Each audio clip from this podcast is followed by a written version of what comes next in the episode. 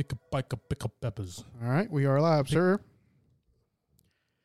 Well, I will do my uh, voice training letter. I- Okay, I, got no. You can do it now. It's fine. I can. I don't care. Okay, The whole world's gonna hear it, but it's cool. You know. that's the problem. Okay, I mean, that's fair. there's fans in Des Moines, Iowa, that just think we do this without Mm. any kind of training, and I don't want to kill their vibe. You know what I mean? Mm, no training, right? But uh, guys, to be honest with you, I have to start before I do the pod. I do a few things. So first, I drink Earl Grey tea. Get the throat all nice and lubricated. okay. Take a couple swigs of icy cold water, Mm. basically to like undo the effects of the of the tea. Right, so we're back at square one. You s- yeah, you The- flush it away. flush it all down the hell the drain. All right? right. just got an icy hot throat now, and then icy cold throat. Excuse me, and then I say, pick a peck of pickle peppers. Yeah. pick a peck of pickle peppers. Okay. Pick a peck of pickle peppers. Pick a peck of pickle peppers. A little lower. One more. And then I do One like, more. then I do like, but like the, the last one is like real like New Jersey Oh. mafia gangster. Okay. Yeah, we need to pick a pick up, pick peppers, man. Don't forget to pick a pick up, pick up peppers, okay? Ma told you to go get the pick a pick Yeah. up, pick up peppers, or we're gonna see you. We're gonna throw you in the in the lagoon With the fishes. with the fishes. The lagoon with the fishes. If you don't get the pick a pick up, pick up peppers, okay? All right. well, That's a lot of work. I mean, should be warmed up pretty good. I am tired now. I'm ready to go to bed. Sweating a little bit. Starting to glisten. Like a Little- little glisten up at Oh, the I top. need a, need a squeegee or something.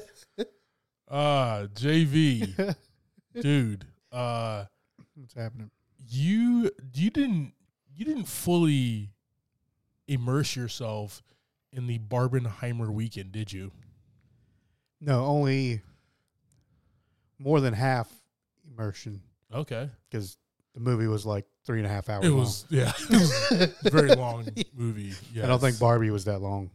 it was not. So yeah, It was definitely not. Barbie was 114 minutes, Perfect. and uh, perfect movie length. perfect movie length, right? Uh, and we have uh, Oppenheimer's three hours, yeah. 180 minutes, Yeah, and I yes, saw them. I saw them both, That is a lot of time. dude. Can we talk about the Barbenheimer weekend? Let's talk. So you know, like, so like, you and I, we're at the theater almost Right. every weekend, right. and the theaters have not been packed. It's been, you know, we we saw the Spider Man movie we- or this and We that. whatever. also go like before twelve o'clock if at all possible. here's my point. Perfect. Here's my point here. okay. Okay. Uh saw Barbie 215. Theater was packed. Two fifteen. 215 It's pretty late. on a Saturday. I, I was with other people Yeah, that's fair. and uh theater was packed out. I saw Oppenheimer on Sunday Mm, at 10:40 in the morning. right. Theater was packed. Really. Yes, man. People just Alright. skip church. Hang out with Christopher Nolan. I, I was in. I was in there at eleven Sunday. Nice. Um, and it was not. It was not bad. It was not really packed at all. Oh, I was good. I had my seat right there in but- the middle and But there was just pink shirts and stuff all over the place. Oh, yes, that's how Yeah. it was. Yes. just everybody was there to see Barbie. There wasn't many there to, for Oppenheimer that early in the morning. yeah, Barbie crushed the box office, man. Hmm. Um, I right mean, now, Oppenheimer did did well as well. yeah, yeah, we'll definitely talk about that. Yeah. But the just to see so many people flock to the theater for these two total polar opposite type Yeah. movies, um, it gives me hope Yeah. that like people will continue to go. Okay. the the staff at our local Regal Theater, shout outs, give us a promotion, um, sponsorship and stuff. We will uh, continue going there, but like the staff was on full. Everybody, Oh, was, yeah? the, the staff was sweating. Mm. Yes, they were doing work, man. It was just great to see like a movie theater at capacity and Yeah. people really excited to go see two different movies. Right, people Yeah, are yeah. like people are like seeing each other and they're like, "Oh, yo, hey, how you doing, Barbie?" Yeah. Oppenheimer. you know what I mean? Like that's kind of the conversations in the, in the concession stands, man. So, big ups to just a great weekend for cinema. Mm-hmm. I, you know, big fan. Love the big theater experience. Um, and it wasn't bad as far as like people talking, being annoying and stuff Yeah. like that. Like they revered the, the process and they were in there to watch Barbie, Yeah. to watch Oppenheimer. One cat, couple couple rows down, fell asleep during Oppenheimer, and then when he got up at the end, he was just like, "Hey, did the bomb go off?" Like- Legit asked you're the person he he's was like, Were with. you not in history class? of course the bomb went off. we know it went off. Yes. What are we? Th- you slept through the bomb. It was the loudest thing in the theater. Yeah. The whole thing. Like I, I was at Barbie, and they were playing Oppenheimer next door. We knew it was the bomb went off. Yeah. yeah. Um, yeah, I mean, our the- the theater I was in was pretty, pretty quiet for the most part, and it wasn't very packed at all. Um, at that time of the day, Barbie, like I said, there was just people in and out Yeah. for that one early in the morning. There's a lot of kids early Mhm. in the morning as well. Uh, but all in all, like I said, the theater was quiet and everybody was just kind of enjoying what was happening. Yeah, man. Um, let's let's just give it up for these two filmmakers, these two studios producing. And Barbie was good, man. Okay. Okay. Yeah, Barbie was actually a good movie. like the big standouts, obviously, like Margot Robbie did her thing. Yeah. Uh, all the different Barbies and all the different Kens, but like Simu Liu, Mhm. shit, the guy who played Shang Chi, and Ryan Reynolds, they were Ken and Ken one. I'm, I'm not going to go into details, but um, there was a there was a back and forth riff. Like the the Yeah. trailer peeked at it, but it happened through most of the movies. Yeah. These two back to back. You said Did- Ryan Reynolds. I meant Gosling. Yeah, yeah, okay. I, Yeah. I was processing in my head for a second. I was like, mm, I'm still mad at Gosling because he Yeah. was still a liability at uh, safety for remember the Titans. I'm never Yeah, going to live him down. yeah, he's okay? never. Yeah, that's on his record forever. horrible football defensive player, bro. Okay. but you were a great kid. Yeah, yeah, so All right, so is that the pod? We're good. I think we can uh, call it a week. All right, guys. Um, we'll, ha- we'll handle. I got to do my outro. the, pick, the, pick, the pickle peppers. Yeah, that's, Guys, go to the go to the cinema. go see Barbie. Go see Oppenheimer. Hell, go see Barbenheimer. All in, Mm, in one all day. in one guys. day. Spend six hours at the theaters. what, whatever. All right, man. Let's roll some movie news. all right, sounds good. I'm actually really excited about this, man. Okay. All right, all right, all right. I'm probably getting sued by Kevin Hart. Yeah, yeah. That's beside the point, though. I think that's Matthew McConaughey.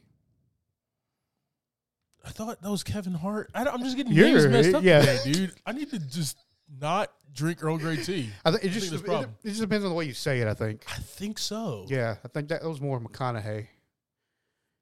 You're just not. You just naturally gravitate to McConaughey when you talk sometimes. All right. That's not bad, guys. I'm just gonna get in my Lincoln and Yeah. just drive. No destination. no destination. We're never gonna get through this pod tonight. Mm-mm. It's gonna be a long. I'm gonna cut a be a lot of cutting on this one. There's gonna You be no. better not. There's gonna be no I'll burn this mother down. no cut. You better not. You better not. I haven't cut anything out in months.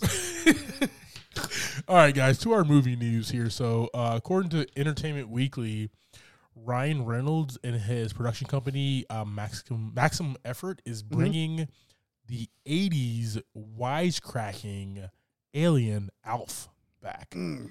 Now, for some of our listeners, probably don't know who Alf. You've probably seen Alf, Yes. but you didn't know it was Alf. Javi, you ever watch the show? Oh yeah. I believe I had an Alf stuffed animal some point in my life. Same. Yeah. You had to, man. Yeah, he was cool. He had that cool pink shirt. like like Alf was like Alf was the we love especially like me and you like our type our brand of comedy and style and everything and humor is like Alf and Alf was kind of like the OG I'm pretty of sure, it there. pretty sure he set the path for the kind of comedy we enjoy, Exactly. is, right? which, which is like right on the edge of, you know, probably shouldn't be be seen. or shouldn't be seen or heard or even thought about, but we're there. You know what I mean? Yeah, But like, it's enjoyable for everybody. It's a very, it's very commercial at the same exact time. Yeah. So, um, Elf, I, I, I loved him. I watched reruns, watch this all the time, and gonna be interesting to see how they bring this guy back and the family they put around him as well. Well, let me ask you this question because I was reading this and it kind of confused me a little bit. They're not going to be remaking the show. I don't believe they're going to be rerunning clips of the show. So I saw it as two different things. Okay, Maybe, maybe okay. I'm reading it wrong. Okay. that they're going to resurrect him as far as they're going to create like they own the IP now. Right, right. So they can run and do Alf the old episodes. Yeah. But they're also going to create something new. Uh, okay, that must be where the because it says will not consist of full length episodes, stuff like that. So they're going to do kind of shorts and things like that within the rerun. Correct, but I don't even know of the I didn't know that there was a maximum effort channel. I don't, no clue. Well, we just learned something new. Today, Yeah. I guess. uh, Ryan Reynolds. Not only does he have a gin, not only does he have a, a soccer team Yeah, and um, uh, Mint Mobile, but he also has a TV station. which I believe he has sold. Like he sold Mint Mobile, I think, and his gin, right? Yeah. he's he's just doing big things out there. Maximum Effort Channel. What is this? Mm. Oh wow, it's it's a whole it's a whole thing. Oh, yeah. It says hmm. the channel is available through. Fubo. Yeah, just it's like a channel underneath a bunch of channels or something like that. Yep. So, ooh, Vizio Watch Free. I have that. Same. All right. Let's go. I have to look up maximum effort. watch some watch some old school episodes of Yeah. Alf. hey team, were you a fan of Alf? Are you excited to see some possible new episodes of Alf? Um, who would, if there was something, they're bringing him back, something fresh, something new. Who would be the perfect voice? Not Ryan Gosling, Reynolds. I, was, I messed that up on purpose this time. Who's the perfect voice for uh, Alf, guys? And what family would you put around him? Hmm. Uh, we'll put this on our socials, guys. Let us know your thoughts. Cool, cool, cool. I think Ryan Gosling would be a good Alf.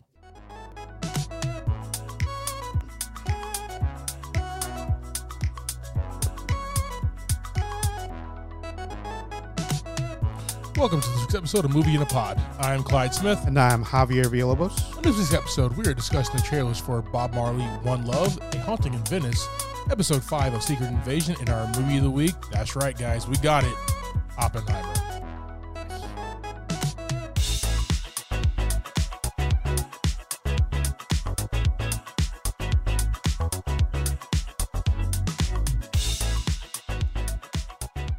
Right, team. All right, all right. So we have our villain, uh, Kingsley Ben Adir, playing Bob Marley in this biopic pick. And then we got our boy, Kenneth Branagh, who we're going to talk about a little bit in Oppenheimer It's a cool name. as um, Hercule Poirot, And we're back. He's back in action for his third film, A Haunting in Venice, guys. Um, you're going to get our full reactions. You want to see those? Our beautiful faces, especially Javi's. Like the Ooh. beard gang is tight today. Let's go. Um, you can see that on YouTube for our full reactions, guys. Uh, sh- link, show notes, all that good stuff. Click the link tree. There you go. Did I did, did I hit everything? Yeah, yeah, I think you're right. We've been working on it. It's man, good. So it's Good. all right, all right, all right. All right, team. so we got Bob Marley One Love. It's a look at the life of legendary reggae musician Bob Marley. Guys, this is brought to us um, from Reinaldo Marcus Green, starring Kingsley Ben Adir. uh, Lashana Lynch as Rita Marley. We just recently saw her in um, Captain Marvel, but also in the last 007 movie, the most recent, excuse me. Um, we got a whole host of other people as well. Bro. Usually, you know, we and then we got Zach Baylin as one of the writers. I will say this: Zach Baylin, I guess, is invited to the cookout. Let's talk Yeah. about Zach Baylin for a second, okay? I just saw that before we even jump into this. Zach Baylin has written King Richard, Creed Three, uh, he, Gran Turismo, uh, Bob Marley. Looks like he just writes a lot of black. He's writing a, a script called for Black Rabbit, so I'm guessing that has black people in it. You know, he's. I guess Zach is invited to the cookout. Yeah, yeah. And he's got a. He's wearing a, this, like thick rope chain in his uh, IMDb I'm picture. at it right now. like he he mean mugging. I guess you invited to the cookout, bro. yeah. Don't put raisins in the potato salad, right? And we good, all right? Agreed. Agreed. all right, man. Um I know very I know very little about Bob Marley's music. Mhm. I know even less about his life. I myself was when I was a kid, I thought I was obsessed with I was obsessed with like the look of Yeah. like Jamaicans and obviously like the prototypical stereotypical Jamaican is Bob Marley, right? Right. I'm just now at 36 growing my dreads out. I got Right? you. I got you. right? I, I didn't when I when I was younger, you know, just the look, the feel, and everything. I just thought it was dope, man. Yeah. Um, do you know about anything about this man? Well, I mean, I've listened to his music. Yeah. I don't know much about his story, but I know Bob Marley wasn't. It wasn't about him. It was about his music reaching everybody. Exactly. It, it wasn't his his music wasn't about I'm I'm Bob Marley. Yeah. It's about I hope you enjoy my music and here it is. Here's here's my my story my heart for everybody to have. And it's supposed to like hit you and make you feel a certain way Yeah. about what's going on, right? Um, my mom, very collective, collective uh, woman as far as different types of music, and she would play some Bob Marley when in the house, when especially when she's cleaning. Right. Um, you know, that one love we jam in, Three Little Birds, Yeah, stuff, yeah. stuff like that. You know, all of his hits, man. But um, what I'm excited about with this trailer kind of drops on me. Like we usually bullshit through trailers. Yeah. This one we both were kind of like revered as far as like, oh, what is? It was really in depth. yeah, it was real strong. And get kind of uh like his music, man. Yeah, It's supposed to put you in a state where you're calm and you can relax, Yeah, right? It's- exactly. It's about being peaceful. That's that's what the trailer kind of portrayed too. I mean, it showed us the non-peaceful parts parts too, but he mollywopped my, my homeboy. So but the feel of that of his music behind all that, yeah, what still kept you in that state of mind that he'd want you to be in. Yeah, man. Um, this is one I'm excited for. This is one that, like, if done right, the music's gonna sound so good, reverber- reverberating through the speakers in the theater. Did I did I do that right? It's close. Ah, really close. working on my working on my music lingo, guys. Okay, trying to work with the band. You know, Well, I, mean, I don't want to get into it, but we could talk about reverb all day. play, I don't play what a that means. little, uh, you know, a little jazz flute. Yeah. So I'm trying to just get with the band a little bit. Yeah, you don't you don't want a theater to reverb to have reverb in it. what he said, guys. We're gonna throw Bob Marley one love on our socials, guys. Let us know your thoughts here. Uh, this looks good. Are you excited about it? Are you a fan of Bob Marley or his music? Uh, what about Kingsley Ben Adir, man? This dude's all over the place. I Mhm. love it. He was also in Barbie. He was like Yeah. Ken three. he was like Ken Great. three or four, It's so great. and uh, he did a fantastic job. Yeah. Uh, but also he's our villain in Secret Invasion that we'll talk Mm. about here in a little bit. This guy also played. You ready for this?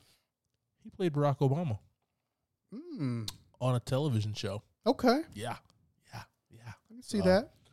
Definitely has been doing his thing, man. Really excited for this guy, and I want to see him in this. This is one I'm definitely checking out in theaters. So, Yeah. all right, team. Another haunting. huh? A lot of hauntings going on lately. A lot of hauntings. We are coming up on spooky season. I feel like everybody says like, what does everybody say like right after July Fourth? It's spooky season. Like, Yeah, yeah, no, it's Halloween time already. I, I I hate everybody. Okay, can we at least get through Labor Day? Okay. These Yeah. women are like, no, it's spooky season now, Yeah, yeah. baby. Yeah, it's uh, that's how how the world is. I don't know. Hate it here, man. I'm like, like Jaden Smith in the Karate Kid. Yeah. I hate it here. Also, uh, Stewie Yeah, from from Family Guy. love it. All right, team. So we got here um, a haunting in Venice, and according to IMDb, in post World War II Venice, Poirot, now retired and living on his own exile, reluctantly attends a séance. Mm. When one of the guests is murdered, it is up to the former detective to once again uncover the killer. Cool. I feel like that last part was just like a, hey, what's that over there? Yeah, yeah. I, I, I, I saw you run, run away. Yeah, Your leg is still sticking Yeah. out. I can see it. or like one of those. uh You see the videos where people like throw the blankets up in the air and they take off running. You It's like one of those ones. Yeah, Exactly. yeah. Uh, all right, JV. There, we have had two of these movies now. This is gonna be the third one, directed by uh, Kenneth Branagh. Uh, we've had Murder in the Orient Express. We had Mhm. Death on the Nile, and now we have a Haunting in Venice. There. First question is: Are you a fan of, of these movies? Yeah, I've had a good time watching these movies. Me too, man. Me too. They've uh, they've been pretty solid as far as like uh, the- keeping the mystery. Really hard to to untangle it Yeah. like as the movie's going through, which is always makes make it more fun. And like what makes it even more fun is like movies like this, excuse me, are they have so much rewatchability Yeah, because you want to also know because he's going to explain it at the end. He's going to have this big old monologue at the end. Yeah, it's gonna be crazy. explain What's going to happen? Or it's going to blow our mind. yeah, Um, but what he saw, the little bits and things that he saw throughout right, the whole movie, you can go back and watch that. Right. and you can catch that. And that's what I'm excited about. what popped into my head just now is uh, nothing you said, but like just think about the trailer and like the ghost popping in and out. Super Scooby Doo. Of course, yes. Like that's what I, that's what I think. Like when you when we talk about like the ghost, it looks like there's a ghost that appears and disappears. yep. It's like you know Scooby Doo. It's like a glass with a projector on it or something like that. Or the person behind like the the mural that's Yeah. on the wall in the great room and the eyes look- or whatever.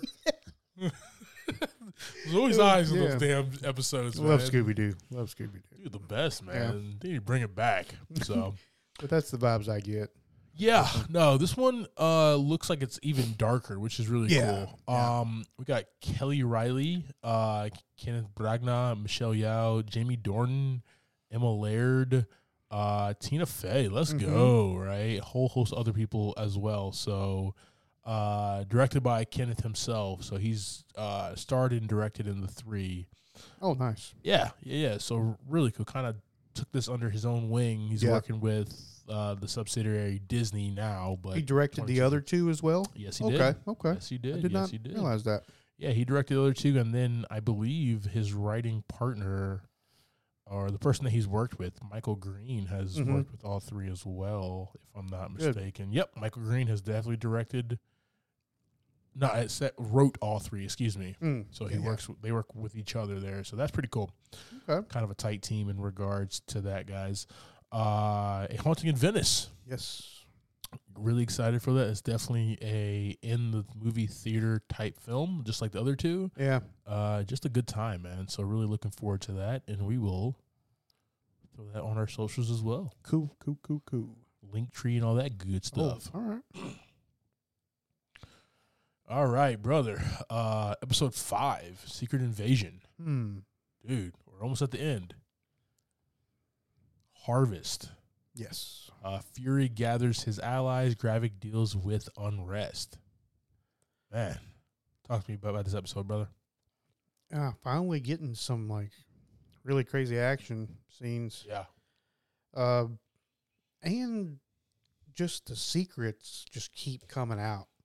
love like the Nick Fury secrets that you know his secrets have secrets and those secrets have secrets under them, and it's really unraveling right now, which is something we haven't been able to see at all. Like we're seeing uh, uh Nick Fury who's lost his power and is like just trying to maintain himself, but you know as a Agent of Shield, he's got backup plans, man. Backup after backup after backup. dude. All like. I feel like he's never he's down, but never out. That's oh, the no, thing with not him, at all. man. Not at all. Right? Just like how he suited back up at that gravesite or Yeah, whatever. was I was just like, okay, that's pretty badass. Yeah. I'm really excited for the episode. yeah. episode six to drop because that's gonna be really effing sweet. So Well, we got another piece of like things happening in the background, right? This harvest situation with the Avengers DNA and all that mess, which I'm hopefully we hear a good story about what this thing's supposed to do, yeah, yeah, right? Because that's that's the end game for this now is this super Avenger serum that Gravik wants. I hope everybody's not just walking around. I hope he just doesn't have like Hawkeye's DNA in there. Your gonna be real pissed off. Dog. It's only Hawkeyes, right? It's only Hawkeye. You just, you just, uh, You're just a you're just a partially deaf middle aged man. Is what you, you got his right hearing. there. Just so mad. that's it. Just so mad. I did all this effing work for Hawkeye's abilities, which are nothing. I just can't hear out this side anymore. Bullshit. Say it again. What? So yeah, we got we got some stuff going on. Um, you know, we kind of see what's going on with Rhodey somewhat. We now officially know he's a Skrull. Yeah, he is. But wait, is is he? I still don't know if this is Rhodey or not. Has that been confirmed? If Yeah, this is like the Rhodey that we've always known, is that what we're saying? No, he turned well. Now you're confusing me. At some point, he Rhodey turned into a Skrull. Yes. Wait, how? And like he was like looking in the mirror, and he changed from a Skrull to Rhodey. Yes, that was last episode. Yes. But then he confronted him and said, like, you must be at your Skrull mind. And it was kind of confirmed right there when they were in the hospital. Yes. My thing, though, is is this the Rhodey that we've seen since Iron Man 2? Ah, I gotcha. That's not confirmed. Correct. And, We still don't really know what happened when, right? Well, if it is, I'm pissed. If it isn't, then I need some Yeah. beeping answers, okay? Well, what I'm gonna have to do is go back and watch this episode again because this one had a lot going on, it was this- tight. It was a really tight story, yeah. and this was it was all over the place. So, uh, I'll definitely check this out again before the next one comes out. So I'm fresh on that, but been pretty solid. Yeah. At least for for me, it's been solid. and I love that um, the scrolled mercenaries that are helping Gravik out is now seeing that like, yeah, dude, you losing your marbles a little bit, bro. yeah. I, I we understood what you were trying to do, but you're going a little too far. Do, do you think it's just his personality or side effects of all the the experiment stuff that has gone on? I think he's one of those villains. He's one of those TV movie villains that has had a vendetta against Talos and Fury for a long time. Did Right. not did not have power as a child. Right. now that he's an adult and actually has other abilities and has power over like the Skrull nation or whatever and and knows a lot. and knows a lot Yeah. right um he's coming at them with all of it so i think like the mindset is there Mm-hmm. i i think now it just when you have one clear mission, one clear idea that you want to accomplish, Right. nobody's going to stop you, and you Yeah. will you will kill and destroy anybody that's in your way for you to get your goal. And like Yeah. for me, that's a good damn villain. Yeah, and as far as we know, him and Gaia are the only two that are super Skrulls. Yes. So he's more powerful than all of them, yes. and he's in charge of all of them. So kind of having a big power trip situation. And the only person to stop him is going to be Super Shredder. That'd Yeah. be dope.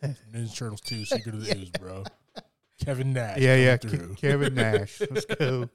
You know, this was a really dope episode, man. I like that. Uh, My favorite part is that the whole like they turned on him, but then obviously he mollywopped all of them and then walked outside. Yeah, yeah. He walked outside like Brad Pitt did at um in the beginning of Troy. Have you? I don't know if you ever Yeah, seen seen that. Troy. Well, been a minute. he's just but- like, he's like, is there no one else? yeah.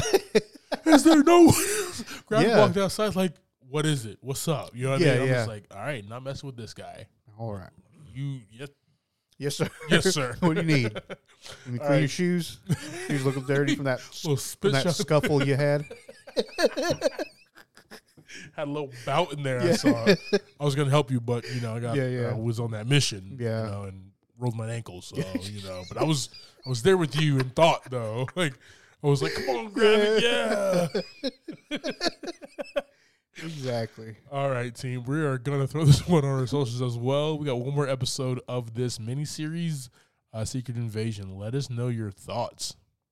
So, uh, sent you a message, or we messaged each other while we were at the movies, which is kind of weird. But did you did you look at that uh, Nick Cage trailer?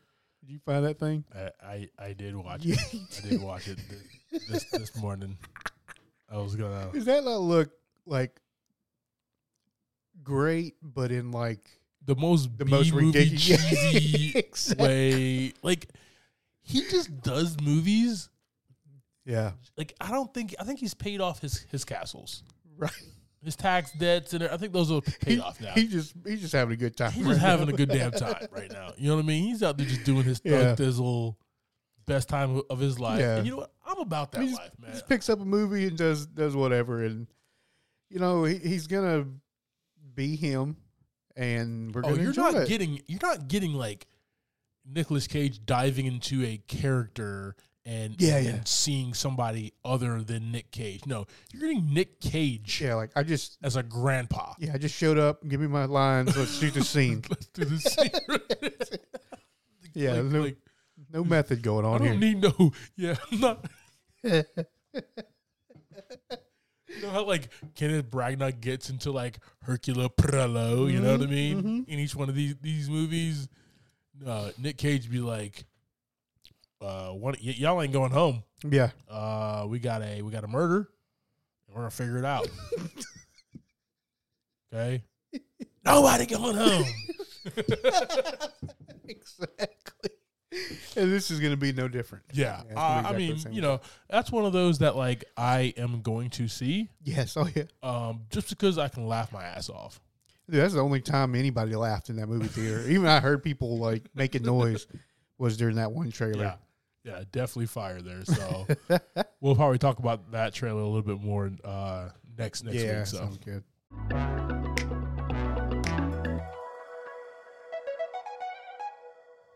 All right, brother, you ready to jump into this week's movie? Yeah, man. All right, uh, man, our boy Christopher Nolan is back. Man, I'm really excited about it. Here we have Oppenheimer. This movie uh, just opened on the 21st of July, 2023. This one is written and directed by Christopher Nolan. Does a lot of work, huh? yeah, yeah, yeah, Three hours worth of work. Three hours. We had a hundred million dollar budget, and so far it's grossed one hundred and eighty point four mil. Oh yeah. Starring in this, we have Cillian Murphy as Robert Oppenheimer, Emily Blunt as Catherine Oppenheimer, Matt Damon as Leslie Groves, Robert Downey Jr., Lewis Strauss, Florence Pugh as Jean Tatlock, Josh Hartnett as Ernest Lawrence, and many more. Like so many, so more. many more. so many more. yeah, that was a lot of a lot of good characters throughout this film. But like, even so, yeah, those are like the main. Yeah, yeah, But then there's so many people that like pop up in this movie that like you didn't even know was gonna be in this Just movie, and it was there. just like, oh, oh, a word. yeah, yeah. You, you just weren't gonna tell nobody. I've been stalking your Instagram page for years. You've done seven movies in between this time. What Yeah. you weren't gonna tell me, bro? Like they have personal relationships with me or something. yeah, so- yeah, yeah. I mean, your boys in this one. Kenneth Branagh's in this one. Exactly. Um, who else? Rami Malek. you know, Gustaf Skarsgård is in this one, man. It's just so good, man. Josh Peck, Guy Jack Burnett. All day, we call them all out all day long. Tron Foz Vogue, Gary Oldman. All right, Yeah. so uh, we won't talk about all of these characters, guys. Yeah. But uh, before we jump into this, man, go ahead and give us that quick synopsis so we can dive in. So this is a story of the A bomb and the guy who built it, and also how this tech was stolen by spies and a lot of the kind of behind the scenes stories of how this came to be, and learning about you know not just Oppenheimer but multiple people that were involved with this project and some other ones over the years. Yeah, yeah. All right, so let's start with uh, the the title character himself here. Uh-oh. uh, Cillian Murphy as J. Robert Oppenheimer. Now, I obviously knew that the the man J. Robert Oppenheimer created the atomic bomb. Was a part was it was the core figure creating the Yeah. atomic bomb. Like I knew that. I knew he was part of the Manhattan Project. Well, and uh, you know, just uh, a researcher in the quantum physics in general. Exactly. We would not have the Ant Man movies today if it wasn't Yeah, this man. Okay, Yeah. so you know what? I was I was trying to think about 800 ways to involve Quantumania in this, and the the one I had was going to be like I don't know why I had to watch this movie. I just saw Hank Pym explain it, you know, a couple months ago. But you got two before me. That's cool though. Ah, It's I all got good. it. Yeah, I, yeah. I got notes, bro. you got to work on Mondays, dude. I take notes. Boss, I, I do put in a full day Yeah, of yeah. work on, No, on Monday. lunchtime. Lunchtime. Definitely two hours of work. The rest is definitely spent for the pod. Anyway, the problem is like my director does listen listen to, to these. Yeah, yeah. So he's gonna drill me That's great. and be on me. So anyway, um I did not know that he was one knew he was a genius, Yeah. obviously, to build something like this, but didn't know that he was a womanizer. Mm. Uh did not know uh that he had this many issues that he was dealing with on a personal level. Right, right. Um, and obviously things are, are heightened for effects of a movie, and Chris Nolan's fantastic at that. Um, but he tries to ground it in as much reality as possible. So all of this is definitely um, based off of American Prometheus, Kai Bird Martin Sh- Sherwin here. But this is but this Robin, Robert Oppenheimer in this film is a man who is determined, Mm-hmm. wants to be involved. Um, lo- you can tell, I can tell, this man loves his country. Yeah. He loves America, loves science, believes like you have to push the boundaries of science no matter what it's for. Yeah. Um, Some somebody's got to do it. somebody has He, to. he do it. wants to be the It might as well be me. Or United States of America. Exactly. Yeah. Exactly. And let me be at the forefront of that. Yep. Um, but at the same exact time, he is also a man that kind of holds a lot to his chest. Doesn't really show much of his cards. Agreed. A lot of the other scientists and the way that he thinks outside of science, just like theoretically, like worldly, is that this this is right or wrong of what we're, we're doing throughout the entire process. That's kind of been his thing. Is like, hey guys, we're just we're the scientists. Our job is to put like theory into practice. Right. Let's do that. What they do with it afterwards, it's not on us. Yeah, and this portrayed him as like a lot more trusting than you would think somebody in that position would be. Yeah, Like he has no problem sharing all this information with all these people. that was wild. And you know, they're worried about security risks and things getting out. But you're in a room with all these people that are trying to figure out these formulas and stuff and he's just like, yeah, we go over everything with the, all, all kinds of people. yeah, and and then you got uh, Matt Damon's character Groves like it's not that's not good.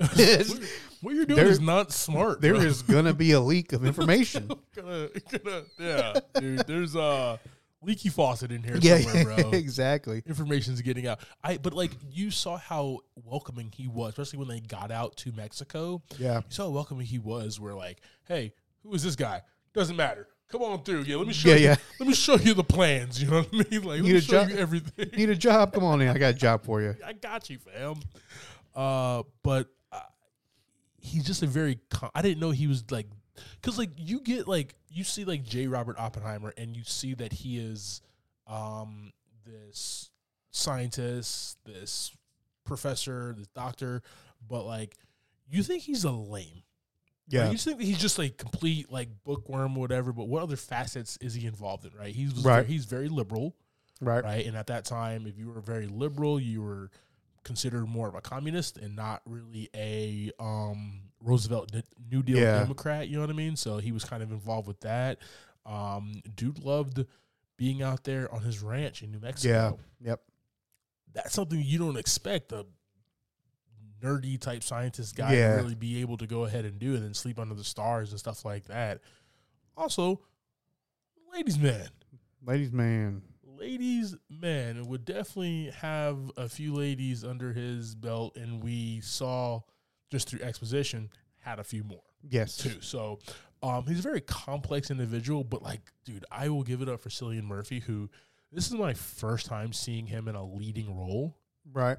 um for me i don't i have never seen peaky blinders but i've seen him in every christopher nolan movie he's ever been in and it's Yeah. always like he's not the protagonist but he's like the one-off you know Yeah. what i mean he's the villain yeah. in batman begins right he's Yep. the mark in inception you know what i mean like Yeah. so he's he's that type of guy um he is just a great individual as robert oppenheimer and he just falls into this character man i've never Yep. seen a portrayal like this before and we've seen some people like um did you see chris uh christian bale as in vice how he kind of just like got got the fat on Yeah, everything? yeah. that was awesome that was fantastic i thought that was great this is light years better man as far Okay. as being this this character man um definitely held held it together for this movie man you have to for a damn three hour long movie and you're the centerpiece Well, it, it makes you feel like you're standing right there, trying to learn everything. from him yeah oh yeah, gosh like yeah like you're sitting there listening and watching all these people work. It's just like you're just, you know, you're just there. You're you're part of the team and just trying to help figure everything out. my, my favorite was when like he started with one student in the classroom Yeah, and then like it moved forward in time and he had like five and then Yeah. like 20 and then he had a whole group of people right then he Yep. had like a, a lecture hall about it so and you felt like you were one of those students exactly. listening in and i'm just like yo man science i was just like yo there's some science shit going Yeah. on bro he's so captivating Yeah, yeah. as robert Yeah, Oppenheimer. I don't know what's happening, but oh, It looks awesome. gonna fail this class, but I should be taking notes right now, man. I feel like I got a pen and paper out right there. Shut up! I want to flunk this. I want to fail this. Trying to go out to New Mexico. I got to get this right. Trying to get these figures Yeah, right, yeah. man. trying to hang out with Josh Hartnett, dude. Dude is sexy. Oh yeah. All right, man. Talk to me about Emily Blunt's uh, Kitty Oppenheimer. Oh, well, we found out this is kind of where that uh, ladies, oh, not ladies, man. Um, what what word did you use earlier? Womanizer. Womanizer. There you go. Um, so she comes into the story after Florence Pugh's character of Jean Tatlock, Yeah. but she's married, and they start having an affair. She gets pregnant. Then they end up, you know, between that time and between the pregnancy and the baby's born, she's divorced. They're getting married. Oh yeah. Um, I mean, she was there to support him pretty much the whole movie and everything that he did, whether she liked it or not. Uh, but her as like that figure during the movie, she was just kind of there by his side, right? You know, she'd come in when they were in the city working on stuff. She'd pop in and you know yell at him about some stuff and then take off because she's trying to help him, right? Like she sees he has these kind of super trusting blinders and is super nice to everybody no matter what. Yeah. And she's like, "Why aren't you fighting people? you know, why why are you letting these things happen?" She was like, "You crack a like, dang bottle over her head right now. They talk back to you like that one more time." Exactly. Like if if he would have allowed her to, if she had a clearance to be able to be there, Yeah. she would have threw some damn chairs, bro. It would have been Yeah. a TLC match in there if she was in there, bro. Yeah. Because like because these, I mean, the scientists were definitely like going back and forth and, and arguing and stuff, and that's just like science. We're trying to figure it out, right? It's- it's And things- brainstorming. It's brainstorming. Yeah. we we've done it before, Out- whatever. Out in the bullpen. Exactly. Right. Um in the bull. I just we just we just watched the episode of uh How I Met Your Mother when Barney uh is playing laser tag and he gets Mm. his laser tag license revoked or whatever. and it's like an episode of Lethal Weapon or Yeah, something yeah. like from Lethal Weapon. He's just like, Give me your gun and your bat. Yeah. That's So good. out in the bullpen. Sorry. Anyway, Love that episode. Um, she's uh, season four of How Many Brothers is just fired. By the way, It- they were on top of their game, man. Anyway, um, but yeah, she was basically that enforcer, man, and she wanted to make sure that one, he's not getting taken advantage of. Right. But also, when things start not going his and their way, as far as in their life, uh, she kept on asking, like, "Yo, what, do- what are you doing, man? This is like Yeah. your legacy. This is the Oppenheimer. Like, I'm an Oppenheimer. This is our legacy. What are you doing? yeah. Get your shit together and let's fight. So Exactly. I could go to I could go, go, go to the car get the table. Yeah. Yeah. I gotta throw some beat somebody over the table. You know what I mean? I'll, whatever. Right. That's what, what I liked about her, man. She kept him, even though she was not really the best. Like, she was a good wife. She clearly was not a good mom. Um, she hated that aspect of, of life. yeah. Um, but she was a devoted. No matter what, you're an idiot guy, but you're brilliant. You need to be, you need to be like held down somehow. Yeah. and I will do that for you. Well, it's even kind of when they go through the stuff with Jean Tatlock and all that comes out. Exactly. You know, she's like, she stays by his side, but she lets him know, you know, you might get a bottle over the head later. Exactly, you know, bruh. Whatever. think you think this damn chair is only for for your uh other sciences? Get this too, bro. You can get this work. All right, man. Um, Matt Damon as Leslie Groves here. He is uh, General Groves, and he's the one the military aspect, the closest connection to the White House to oversees the Manhattan Project and what happens in Los Alamos, New Mexico. Yeah. Um, he's also the liaison that allows uh, he appoints Oppenheimer and allows him to build out there in New Mexico Mhm. and oversees everything. Uh, it's Matt Damon. Yeah. So you know you're going to get a badass performance. Every time. Um, and he just brings Mm. it here. You know, it's never going to be a Martian, but, you know, Nah, it's never going to top that. yeah, that's That- good stuff. That's that's like for me, him as Mark Watney is like premier, like top, better than Good Will Hunting. Yeah. Mar- and and any the internet can fight me for that. I Right, don't right. care. His role as Mark Watney is way better than his Yeah. role as Will Hunting in Good Will Hunting. Like I, I don't care. Um, I'll say it again, damn it. Uh, but him as Leslie Groves, uh, I think he's one of those guys who was working with, but also working against Oppenheimer is what Yeah. it felt like the entire film. Like, yo, I appointed you and I'm your liaison for the White House and uh, let me know whatever you need. We'll get it going. Military, blah blah Yeah, blah. and then here's here's your schedule. Here's what we need, and this is what we're gonna do. Exactly. There's no give in this. Here's your date. If you don't hit that date, we're all fired. And you know, like I, I yeah, and like we kept on getting closer and closer and closer to that date as far as the fifteenth and when they needed to go ahead and do it. Yeah, and um for the Trinity launch, but you saw that like Leslie's he's an intense military man. He plays that very very well, but he's like getting jazzed. You can tell he's getting jazzed about this. Mm. You know what I mean? And Oppenheimer was jazzed at first, yeah, he's getting more reserved about it. You know what I mean? So they almost like move places in the format of how the movie goes Yeah. as far as like their excitement for this.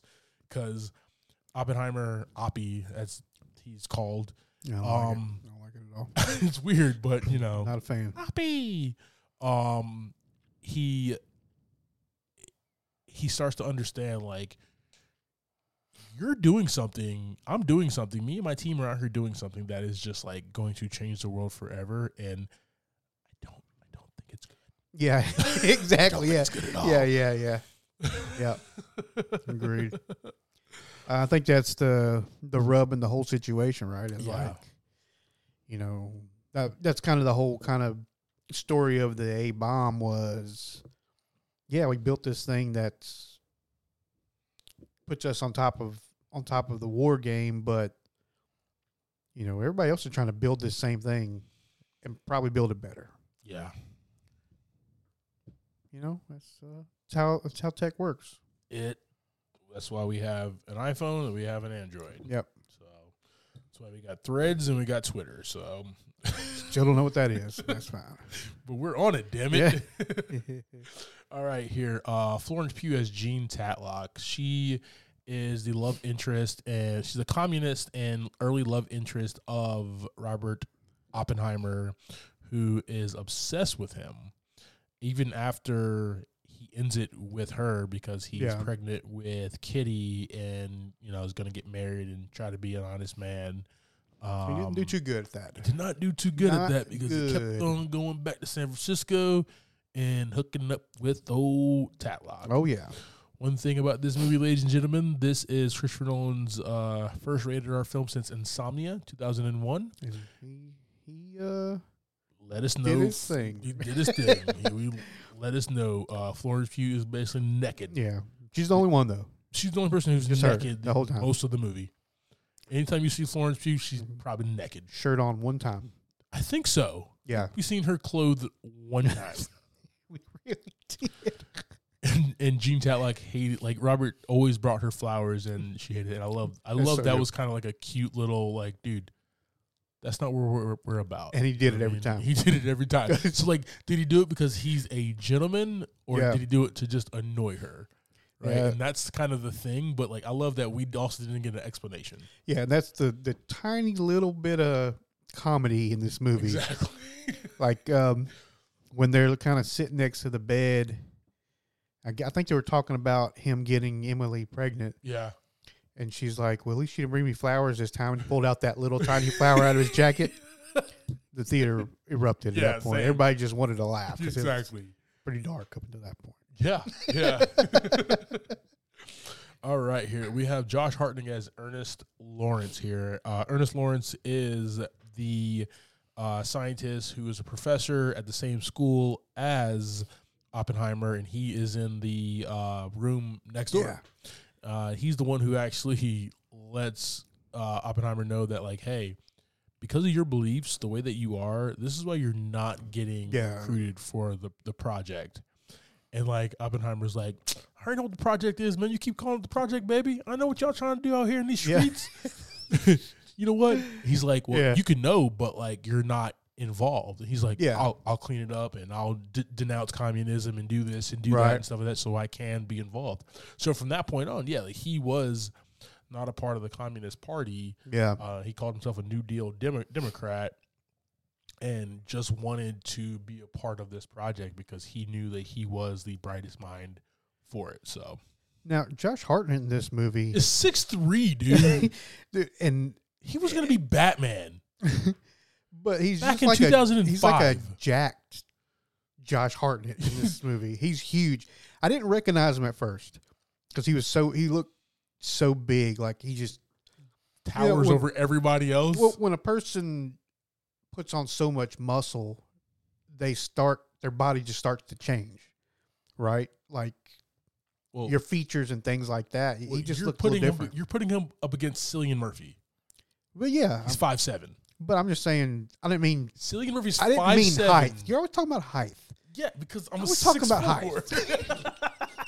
I'm talking about width here. Uh, okay. No, okay, I get that. Yeah, But yeah, I mean, for me, he was kind of unrecognizable for a little bit until he kind of started talking and made it through. I was like, dude, this dude is humongous. for me it was the glasses.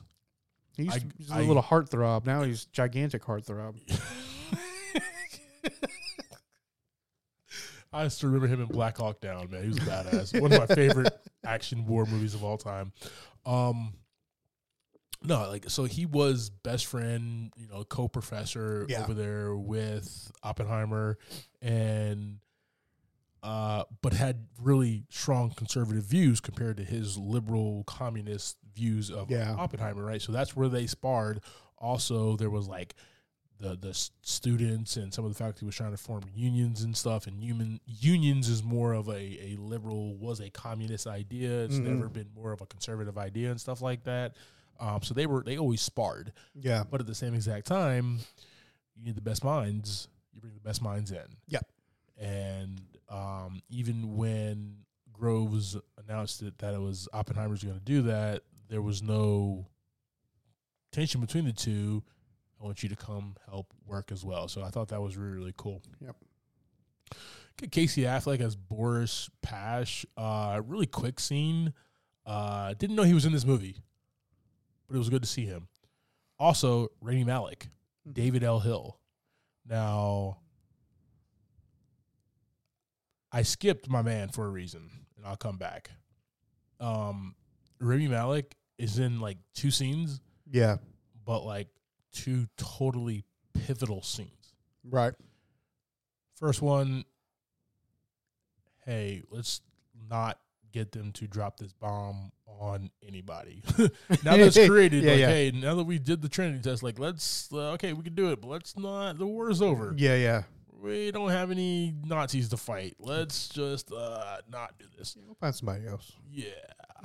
Let's just, can we, can we like sign this position? And Yeah. Oppenheimer does not. The next thing for Hill's character is that he is that he's one of the witnesses at Strauss's hearing. And for the longest time, we'll talk about this. And this is what's really good about this is I did not know that it was a confirmation hearing Mm. until like the very end for Strauss. I didn't know what that was a hearing on. Right. Um That was one of my favorite parts of the movie. very yes, yes. Um but Hill in his testimony on Strauss was just fantastic and it was a takedown Yeah. of, of him. I really enjoyed it. Like Rami Malek, the hero of the film. Yeah. right? For all the bad that's happened in this film and how dark and scary it is, as far as just an, an idea, um, there's a hero. His name is David Hill. Damn it. Yeah. Let's talk about Robert Downey Jr.'s Lewis Strauss performance, brother. Thoughts? Uh, you know, this guy, he can just slide in and out whatever he wants to do, man. Uh, you see him interacting with multiple different people. We kind of see him as a a friend to Oppenheimer, and then we see this. We see a lot of things get put into place, a lot of pieces moved on the chessboard, but we don't know who's moving them for a long time Exactly. and then they're just you know kind of as you get towards the end of the movie you're kind of the whole point is for them to tell us kind of what happened That onion And- unpeels. Yeah. exactly and robert downey jr he he he goes from this nice friend of Oppenheimer to the villain, kind of there at the end, and he does that not only with like his voice and the way he talks, but just his body language. He just changes the character. Yes. Um, but yeah, I mean, RDJ can do anything, man. I, I, I love this man. Like he did the Dolittle movie, which was definitely flopped at the box office and everything, but that was still during the pandemic, so I Yeah. understand. But it overall like wasn't that good of like a film. Yeah, yeah, that's a lot of and, a lot of people involved. And they were wanting that to be like the his next franchise or whatever. You know what I mean? yeah, But like to follow that up, follow up the the Marvel movies, the you know stuff to be like this as like his first thing he can actually sink his teeth into again, yeah, and to be a villain in this, you know what I mean? Like that's fantastic job, right. And like Oscar winning, Oscar bait.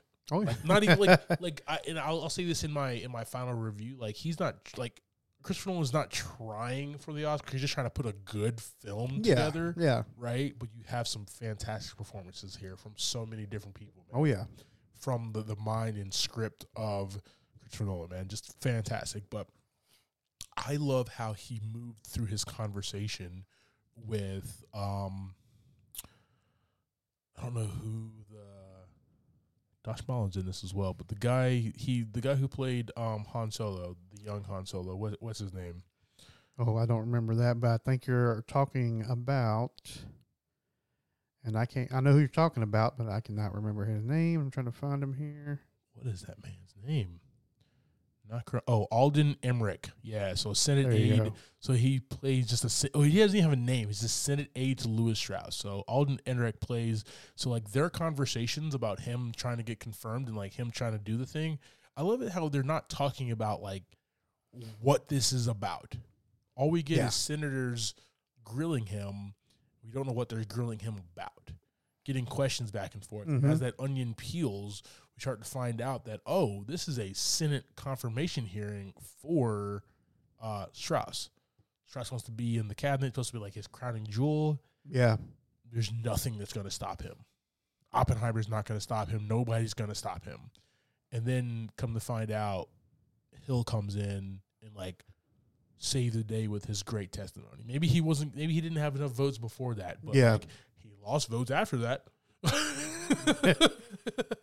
definitely, Definitely know that. man. definitely. but like outside of Oppenheimer, like just the best character in here because you think that he's a pal. You think Yeah. that he is there to help out and be on the side and understand like this is why we had to do this Yeah, as far as the atomic bomb and what Oppenheimer did. Come to find out, you're a jealous little man Well, is what you are. yeah. And as just a moviegoer, if you're not up on the the history of this whole thing, Yeah, you don't. He plays it so you don't know that, exactly. and it's just uh, that big build up, and you're like, "What's this guy being tried for? You know, why is he in here having to protect himself?" Yeah. and you think like you know as he kind of gets through it it's like he does it with the characters around him where they're confused they don't know what's going on because he's so good at staying ahead Yep. not only is it the characters that are around him but it's you too like watching the movie Yeah, yeah, man. Uh, we got a great Kenneth Branagh as Niels Bohr, who is this respected um, Danish physicist who Yeah. all the scientists love. Like it was Christmas, and they were just like, "Oh yeah, this is better than Santa. Santa's this is our Santa Claus right yeah, here." superstar just rock star just rolled in Me, right? God, Michael Jordan just walked in. Yeah. The Michael Jordan of physics. Damn it, let's go. um, uh, Jason Clarke as Roger Robb was just like that a hole pers- uh, pr- prosecutor, but like so grimy, especially when you knew like he was grilling everybody from the start. yeah But when you knew like the jig was in, he just like once Makes the sense. once the audience knew that, we looked back and was like, that's why he was being such an asshole. Yeah, yeah. And that's why he was digging in so deep, man. Oh, that was just like really cool to see yeah here. God, he was already an asshole that just made you Yeah. even more of one yeah yeah uh, we got Dylan Arnold as Frank Oppenheimer, his younger brother, who comes out there to help. Tom Conti as Albert Einstein. Dude looked just like him too. That was This is good. that was wild. Good. Um, uh, James D'Arcy as Patrick Blackett. We have so many different scientists and different Mm. people in in here, man. Um, I do want to give it up for uh, David Krumholtz as Isidor Isaac Rabi, who is the oldest friend of Oppenheimer and Yeah. is there to go ahead and, and assist with the creation of this. Uh, Jack Quaid, Josh Peck, those guys were in there, man. Just really good to see. Oliv- Olivia Thirlby was in here, man. Alex Wolff, like just so many good people was think- in this movie, I man. think Jack Quaid had like one line. but he was, but it was I awesome. think Josh Peck had more lines than Jack Quaid, but yes, it's fine. yes, Right. yes. Josh Peck had like two lines. Jack Quaid also voices the new Superman. Yeah. he's a badass. I love that show. Yes, it's a PG show, guys. I don't care. uh, uh, but also, uh, where is he at? Gary Oldman, dude, as uh, Truman, Harry S. Truman, man. That was that was like I was just like, okay, they got Truman. Who the hell is playing Truman? yeah. Who the hell is that? And it's not until he sits down and we get that close up shot. I'm like, that's Gary Oldman. there are so many people in here that you just didn't know was gonna be Yeah. in this film, man. And I really enjoyed that. That was really dope. He was uh he was not the nicest person. Put It that pansy back in here. that cry baby. yeah, that crybaby. Don't let crybaby back in here. you know, that's where that was like after they dropped it and uh Hiroshima where he was like, God, like, I feel this is my fault. Yeah.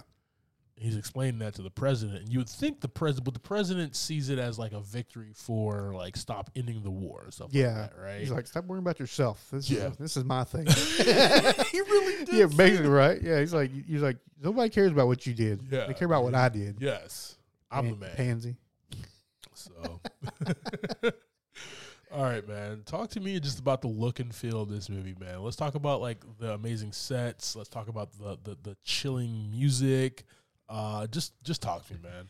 Yeah, so we got this mostly kind of two places, right? We got the the university where they're working at, Yeah, or the research place. I don't really remember what it was exactly. It was a, I know it was a school, but I don't remember if it was like specific to anything. Um, then we have it was Berkeley. Oh yeah, okay, yeah, that's right.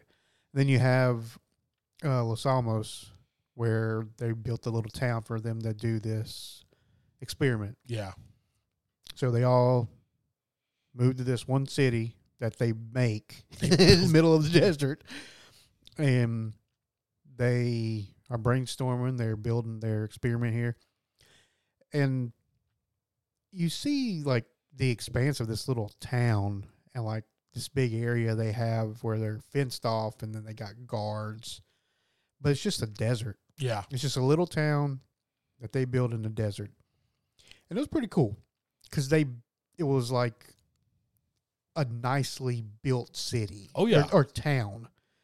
Um, you know, they had bars, restaurants, all kinds of stuff going on there, and uh, Restaurant closes at nine. The bar never, Never closes. the first thing built. I think is what he said. The bar is the first Yeah. thing we built. Um, so it was really cool, and like you, you go inside those buildings, and they're all really nice, really nicely built places. Um, the university kind of was what it was. He had his little classroom. The next door is experimental physicist, and you see these little trails here and there, and they're walking around. But that's mostly the bulk of the movie. I mean, we see other spots, some of these parties that are pretty cool. You know, very packed parties. Um, you know, the scenes with Florence Pugh, hotel rooms, different places like that, where they're kind of showing Those very intimate scenes. yes, where they're showing they're sneaking around, kind of doing their thing. Yeah. Uh, but all in all, most of these scenes were really gorgeous. Yeah, yeah.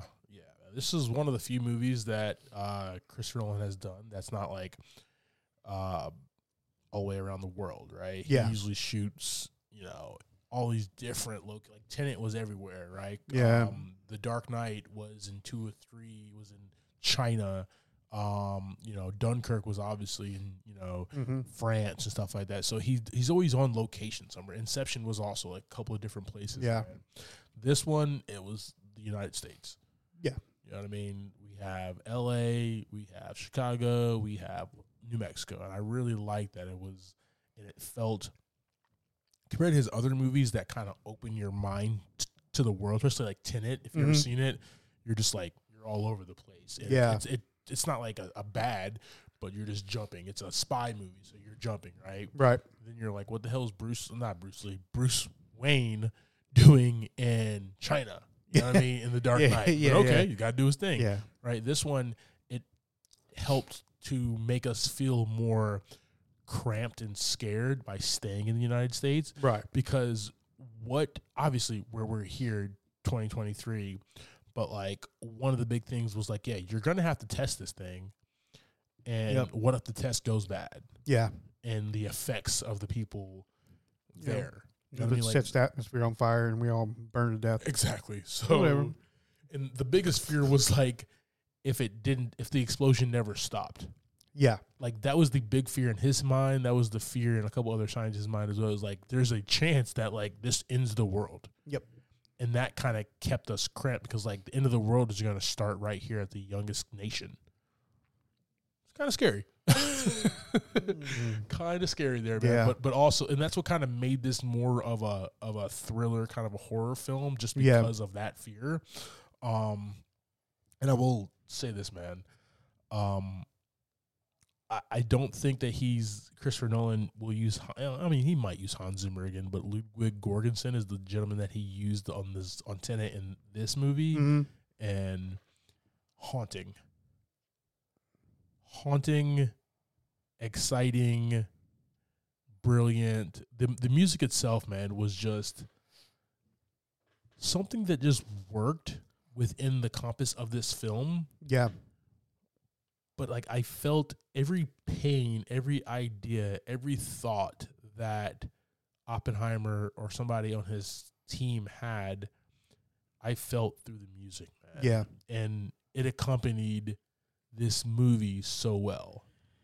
Yeah, I like kind of when you see him thinking about like this quantum, uh, the quantum world where you know he's thinking about all the atoms and stuff like that, and you get this, the music that kind of makes you makes your head spin along with his. Yes. that was really cool. That was good. Because then you start thinking too, like, yo, what is, Yeah, yo, is Ant Man really in there? you know what I mean? Where's Paul Rudd at? Janet Van Dyne really in there, girl? Where, where you at, girl? Michelle, Michelle Pfeiffer, you in there, girl? But that's what's crazy, like about scientists and researchers and stuff like that, is that's kind of the stuff they see, right? Because it's Yeah. it's theory, so you gotta you gotta basically create it, And he did. and he, you know, his thoughts in his head, he brought them to life. You know, I, I loved it how, and I don't remember what movie it was. Maybe it was like Mr. Holland's Opus or something of that nature. But like, Great movie, fantastic movie actually. Um, also like three hours long, but worth it. Worth every worth second. it. Worth it. Um, how he kind of saw, you know, the music in his head yeah, and kind of how the movie portrayed that, right? Mhm. And that was kind of the gimmick that well gimmick, but it was beautiful used here is when he saw those neurons and quantum stuff firing off, right? yeah, We get taken totally off screen, and it's almost like a it's almost like a scary scare, like a, a, a fear attack to us, yeah, where it's just like this thing starts happening. You're just like, wait, is the bomb happening now? We're 20 minutes into the movie, like what the fuck is going on? Yeah, right? yeah. Um, but like it just brings you into just the fear that he has as well that's going on in his head, man. Um, fantastic. So, uh, Mr. Holland's Opus next week. Such a good movie, It really man. is, it really is. All right, brother. So for a, a theme here, man, uh, basically the character of a man who does, who's a patriot and does everything for his country. Mhm. Um, am I doing? I'm doing this for my country, but am I doing the right thing? Right.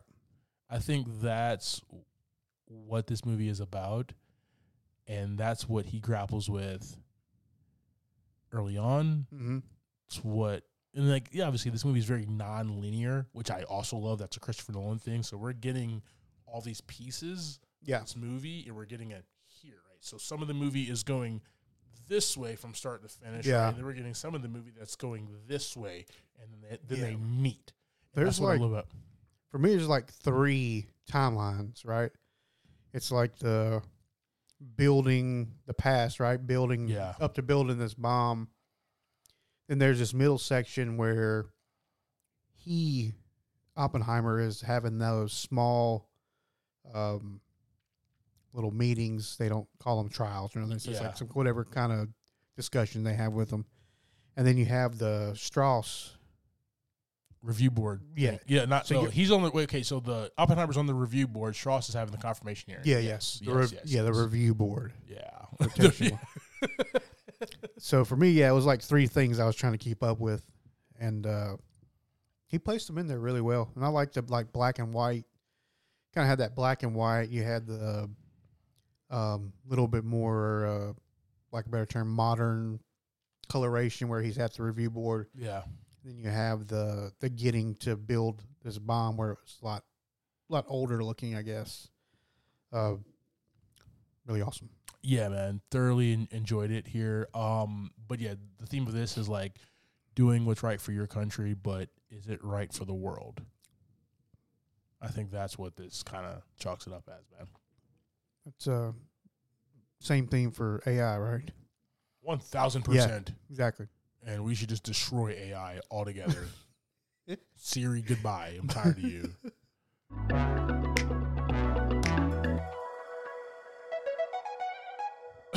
All right, man. So that's our conversation about uh, 2023's Christopher Nolan smash hit Oppenheimer. JV, give me your thoughts and ratings, brother. Yeah. Um. So super long movie. There You know, that's kind of my. That's like at my top of my thing when I think of what watching a movie. Is the time put in worth the outcome of the movie? a good movie for you is a tight 90, right? Tight ninety. There's a whole section on, on Netflix goes 90 minutes or less. that's all. That's where I'm at. Uh, but yeah, there's a there's a length of time you're spending. You know, you're investing your time into this this piece of entertainment, and is the outcome worth that time, right? And for me, in this one, it was. It was a great movie. Oh, good deal. It was a great movie. Um, you know, with it, I think what kind of held my attention was, like I said, like the three three stories you're watching, right? Yeah. So you always have something to bounce off of. You're, you're you got a section of time where they're brainstorming, trying to figure this stuff out. But there's really a lot of time where they're just working that you never see, right? From brainstorming until they're putting these explosives together. Yeah. A bunch of time you don't see, but you're spending that time in other places on the timeline, which is kind of for me what made the movie enjoyable at the end of the day was these three things finally coming together. Yeah. Yeah, man. And we got great actors through this whole Dude. thing. So so good. Everybody was was on point. Like I said, you, you never really felt like for for the the length of the time, you never felt like you weren't there with them. You felt like you were there learning something every time. And pretty great. So this one's going to get a four out of five buckets of popcorn from me. Very nice. Very nice. Very How about nice. you, sir? All right, brother. Um So we've had some we've had some good movies this this last year, right? And I I don't think we've had a movie as good as this Right. in a very long time. Yeah. Um like post pandemic. Right. for me. Um, I love how I love biopics. I love learning about like great people in our history. Yeah. Right. I can I can give or take on them. Yeah. I, I also love that the way that this was filmed very non-linear in Mhm. three parts. You're right. I only saw really two parts. You saw the three. You opened. You just opened my eyes Right. to, to that, right? Um, I love the strong performances of, of the entire cast, man. I don't think anybody was like uh, phoning it in. And the, here's the thing: as much money as Robert Downey Jr. has, he could have phoned in this performance, but gives a tour de force as Lewis Strauss in every single scene. and and he changes it. Like, you know, you think of him obviously as Tony Stark. Yep. That's his biggest biggest role he's had, or longest role he's had as well. But you don't see that in this role. Not at all, He he makes this guy who he needs to be. which is fantastic. Yep. Um, the practical effects as far as the explosions, the inside of his mind when he's seeing the neurons and neutrons. I don't know how the hell they pulled that up, but like that stuff I want to see and I want Yeah. to know about here.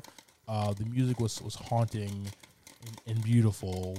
Um, it was just an amazing film, man. This this one.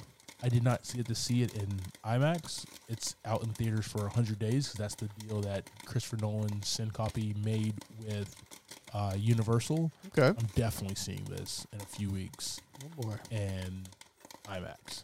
Okay. And you're coming with me, sir. That, that means no. Yeah. That means no, right? We'll we'll You- talk you- about it later. He, let's talk about it later. Is when is when your mom goes. We'll talk about this later. Damn it. The answer is no. She just want to. She just want to embarrass you in front of company, right? and say no. okay.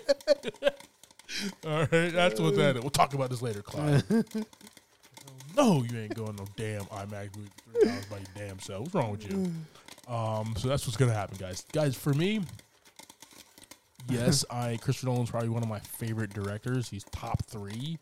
Um, this is his best work. This is his magnum opus. This is five buckets of popcorn. Th- this one knocked the Dark Knight off. This one knocked the Dark Knight off, man. All right. And the Dark Knight's like highly regarded, Yeah, you dude. got you- two different movies. two different movies. man, but like two different movies from the same director, but he uses like the same. Well, he doesn't. Dar- Dar- Batman Begins was more non-linear. Um, Yeah. Ba- Dark Knight was really straightforward because it was a, the sequel, but kind of uses the same kind of style and everything. So I really en- enjoyed both movies. But yeah, this is his crowning jewel, man. This is this is up there as one of my. It, it's in my top ten. I don't know where Okay. it is. Um, It's, it's scrambled up there it's somewhere. scrambled up there, man. I'll Yeah. create a list at some point in time. You know, we do our end of the year list, guys. In like Oh. in like March.